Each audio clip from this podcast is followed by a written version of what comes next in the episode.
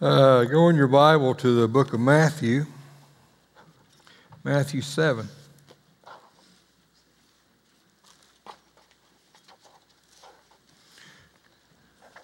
Give you an update on what they did Monday. Kay and I and the kids went to St. Louis. Um, they did the gamma knife on me once again. They found one. First, they was thinking it was two, but uh, I looked them over better and uh, they found one. They put the halo upon my head. They Allen wrenched the screws into my head. When you can hear the crunching, that's not good. Your toes just kind of go up like that. But uh, they got the they got the one supposed to go back in three months. They said the three that they got before previously, uh, those are gone. And uh, that's real good.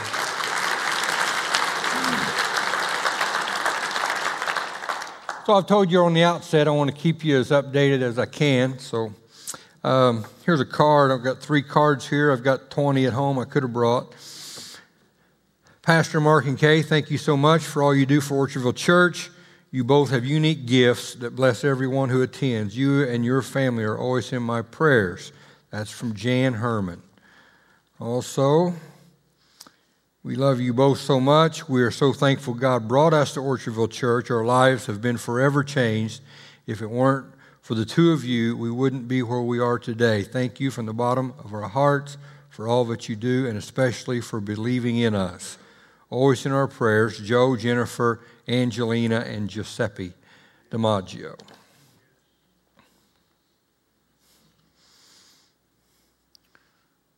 We want to say thank you for giving your lives to the ministry. You and Kay have touched a lot of lives and changed a lot of people for the Lord. Uh, we are sorry that you are going through a hard time now. We appreciate you and all you have done. Our prayers are with you and your family. We know 2015 is going to be a good year for Orchardville Ministries. God bless you. We love you, Jim and Nancy Warren. So always thankful to get the cards. Always thankful. Now, go in your Bibles, if you're not already there. Matthew 7.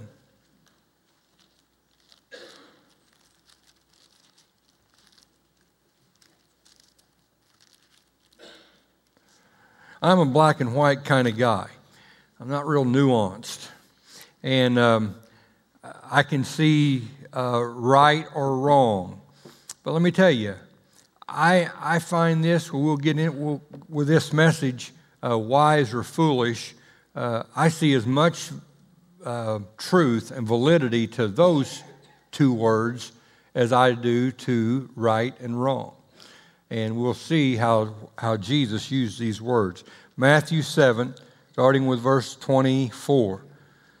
Therefore, whosoever hears these sayings of mine and will do them, I will liken him unto a wise man. Say, wise man. Wise man. Which built his house upon a rock. Say, a rock.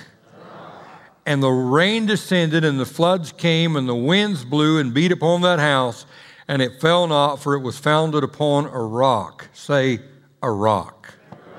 And everyone that hears these sayings of mine and does them not shall be likened unto a foolish man. Say, foolish man. Foolish. Which built his house upon the sand. Say, sand. sand. And the rain descended, and the floods came, and the winds blew and beat upon that house, and it fell, and great was the fall of it. One withstood the test, the other did not. It is, it is very easy to figure out why.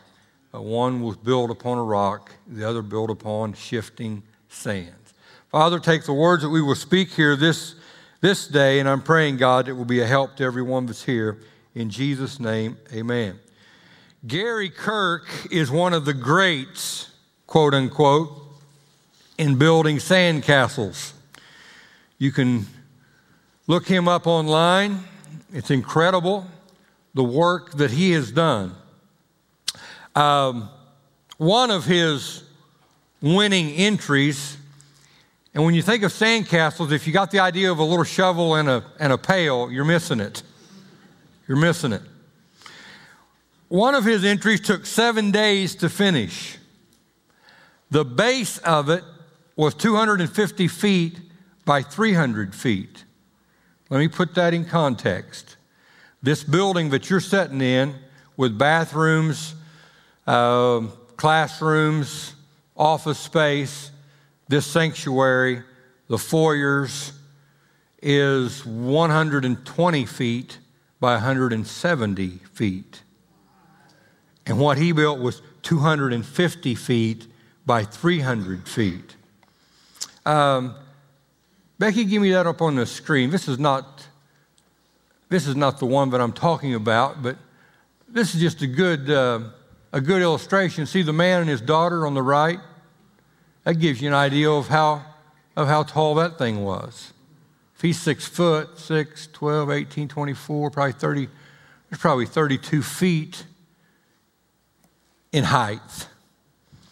Um, his winning, the last time he won, uh, it was 52 feet tall. And I think Frank has told me time and time again that this ceiling height here is 23 feet tall. But don't drive down to Florida to see it because it ain't there.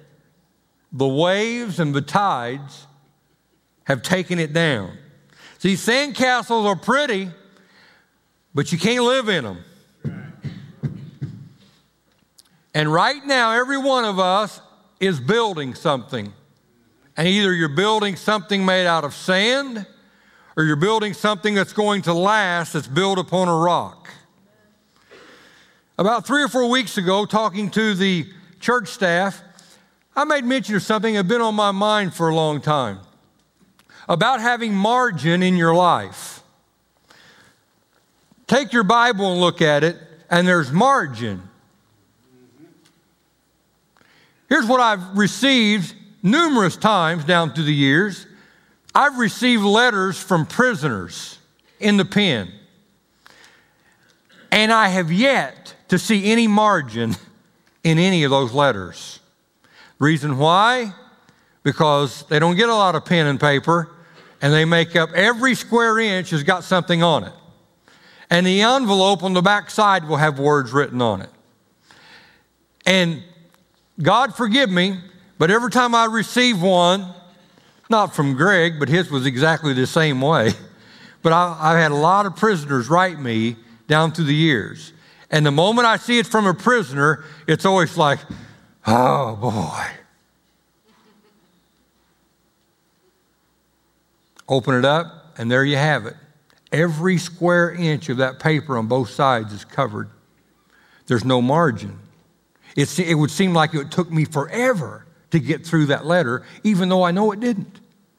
There's no margin there. There's no place for your eyes to rest. It just looks like a glob of words.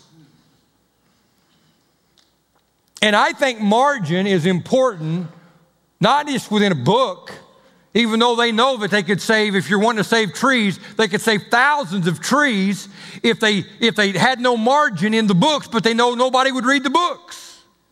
So they don't do it that way. They have the margin. Living with margin is how Jesus wants us to live our lives. I want to give you four margins. Number one, the Sabbath. As, as the church of Jesus Christ, we would call it the Lord's Day. The Lord's Day. That's a margin in our life. It's not called Bubba's Day, and that's for a reason. It's the Lord's Day. And I know to most people it's Catch-up Day. I got to catch up for everything that I haven't done, or I've got to get ahead of what I've got to do this week. And yet, the Bible is pretty plain on that. It is the Lord's day. And the enemy of the Sabbath is one word busy. Amen. I'm busy. I'm busy, preacher. The next margin in a person's life is the tithe. And in Malachi chapter 3, we see there that God wants $10 for every $100 that you make. I'm going to put it down as plain as we can do. Let's do it down with $10. For every $10 you make, God wants a dollar. He wants to be given back to Him, and it shows that we have faith and trust in Him. Preacher, I'm poor. Wait for it. Compared to who? You're in this room, you've got clothes on, you've drove a vehicle here, you've got all kinds of niceties, I'm sure, at home, and that would be the poorest of us. Whether you're here, Centralia branch, Fairfield branch, that puts you in the top 4% of the population of the earth. And if you have a home, that's got electricity and running water and heating and cooling, you are now in the one percenter group. You're in the 1% of all the population of the earth. Well, preacher, I'm just too poor. I have to say it again. Compared to who? The enemy of that margin in your life is, I've just got to say it, cluelessness. Because if you really had a clue and you believed God's word, you would tithe knowing that God was going to bless you back. Amen. So you're just clueless. Number three, compassion. It's another margin in our life. See, if you're all wrapped up in you, you make for a mighty small, pitiful package. Deuteronomy 24. If you forget some grain in your field, don't go back Give it to the stranger, to the fatherless, and to the widow. The corners of your field, don't harvest those. Give it to those that are in need. That was God's way and God's plan for people that were out of work but didn't have a job, but didn't have way to make ends meet. They could still eat, but they had to go out there and they had to work for it. The enemy of that is selfishness. I got mine. They can get theirs. I get all I can and can all I get and sit on the rest. Number four, rest. And Jesus said, Come unto me, and I'll give you rest. There's rest in Jesus, there's rest in salvation, there's time for rest in your job. And the enemy of that is fear. Now, today, in the things that I've listed, there are a lot of reasons why we don't do and behave like God's people. We're too busy, we're clueless, we're uh, uh, fearful, whatever. Here's a watch that I've got. And nobody, nobody watches a watch like I do. People you I work with, you say, come up to me, what time is it? And I say, time for you to get a watch and stop bothering me. get a watch.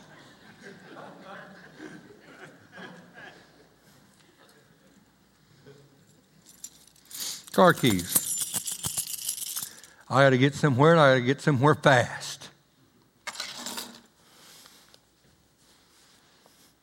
What's one of this? Cell phone. What's this right here? Yeah. And if you don't think that money is an exciting issue, try to take this off the guy that's sitting next to you. You'll find you got a fight on your hands. And a lot, of, a lot of these things, many times, do not help us. They hinder us in what God wants to do in our life. And Jesus gave, as the master carpenter, he gave the building seminar and he said, hearing and doing is two different things. Some people hear and never do, but thank God for the person that hears and then does. Thank God for that person. Jesus said, Whoever hears these things will do to them as a wise man. No farmer gets his field turn, gets his field plowed by turning it over in his mind. He's got to get out there and do it. And in Luke chapter 6, Luke said that he dug down deep and laid his foundation on a rock. Either you're building upon rock or sand. You can go to Imperial Beach, California. You can go to Treasure Island, Florida, and watch with all the others as they're watching them build those sand castles and do the oohs and the ahs. But listen, they're not there today because the waves have took them down. Jesus said his church would last. Why is that? Because it would be built upon himself. Now, here's what I want you to do I want you to forget that everything is either right or wrong. I want you to think of everything being wise or foolish. Now, it's a knee jerk reaction for me to think, you know, the, the right or wrong deal. But anymore, I'm just as apt to think of it wise or foolish. Taking drugs, that's foolish. That's foolish. Smoking cigarettes, foolish. At least if you smoke, smoke the kind that's got the side on the deal on the side to where you get so many coupons you can get a, a free casket from John Mayer.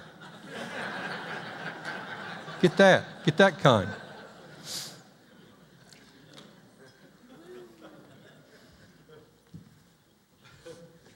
Chewing tobacco. You think that's wise? I bet your wife don't. yeah. There you go. Foolish. Foolish. Drinking liquor? Foolish. I don't see anything wise about it. give you a trivia right here. 30 years ago, there was only one stadium that had a sponsor to it. And we all should know what that was Busch. Yeah. And now in baseball, 20 of the teams have a sponsor. And sad to say, a lot of them has to do with liquor. And we've become a society, much like that D.L. Moody and Spurgeon preached against and Wesley preached against. We're becoming a society just about like that. To where that could be the message about every other week because it is so blatantly in our face every other day. Sex outside of marriage is foolish. And it's not that God's trying to withhold something good from you. God, again, God put these margins and these boundaries there for a reason to help us. And the only way to determine the strength of your home and your life is by a storm. Because you can't have a testimony unless you've had a test. And stormy weather happens to us all. But my prayer has always been, oh Lord, let them build upon the rock, Christ Jesus. Let them be built upon the rock. In 1923, eight powerful men met at Chicago. I thought of this the other night as Kay was watching a program. What's it called? What's that thing called? Shark, Shark Tank. And I'd never seen it, and I watched it, and I hate it. and mainly because of the guy that sits in the middle that they call Mr. Wonderful.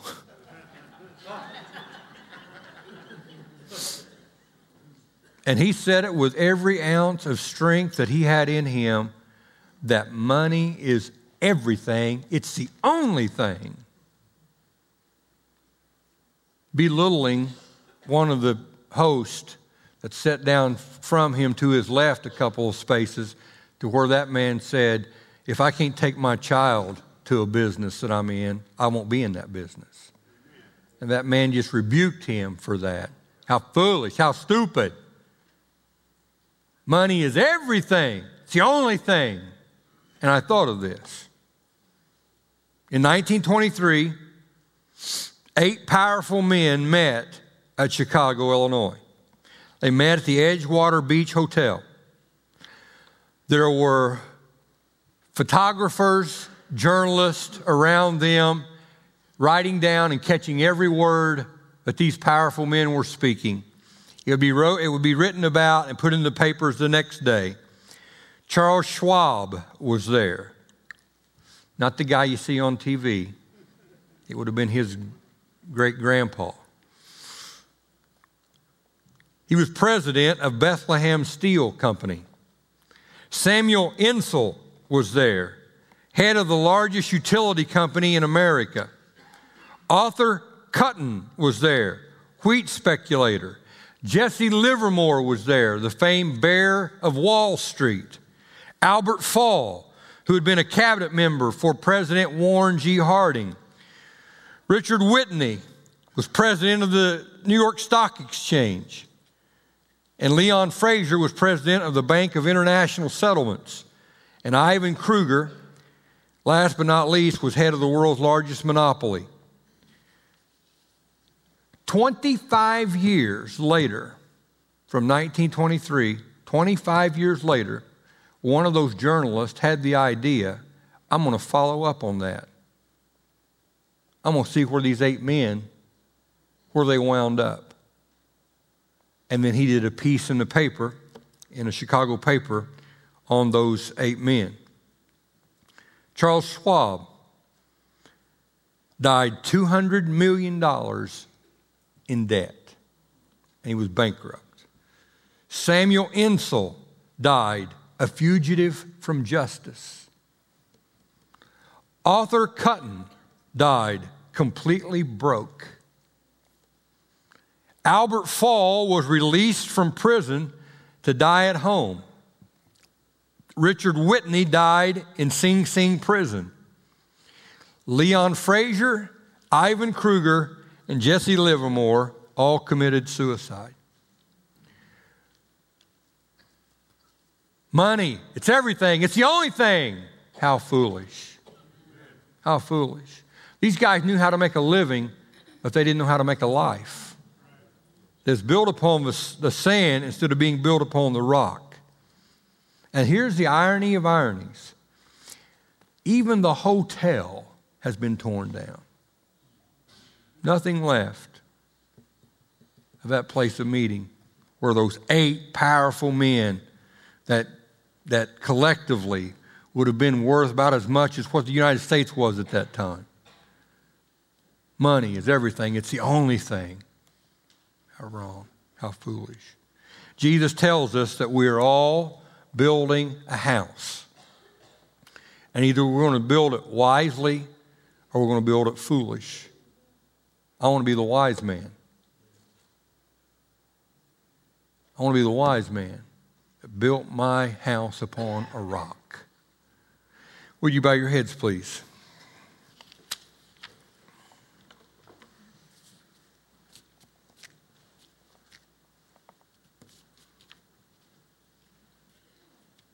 Lord, once again, I am thankful for you allowing me and giving me the strength to be able to deliver your message to your people. God, there are times that we do this, or we just do it in faith. I know that this message is not the best message, but Lord God, we do it by faith. We know that your word is going to go out there and it's going to perform and it's going to do what you have called it to do. And Lord, if there's people here this this day. They've been living their life foolishly. Lord, let this message sink down within their heart. Within their heart. God, give them the wherewithal to know that they can live in wisdom in you. God, help us not to make foolish decisions, foolish things that would wreck and, and hurt a person's life. Help us to live in faith and in harmony with what your word wants. In Jesus' name.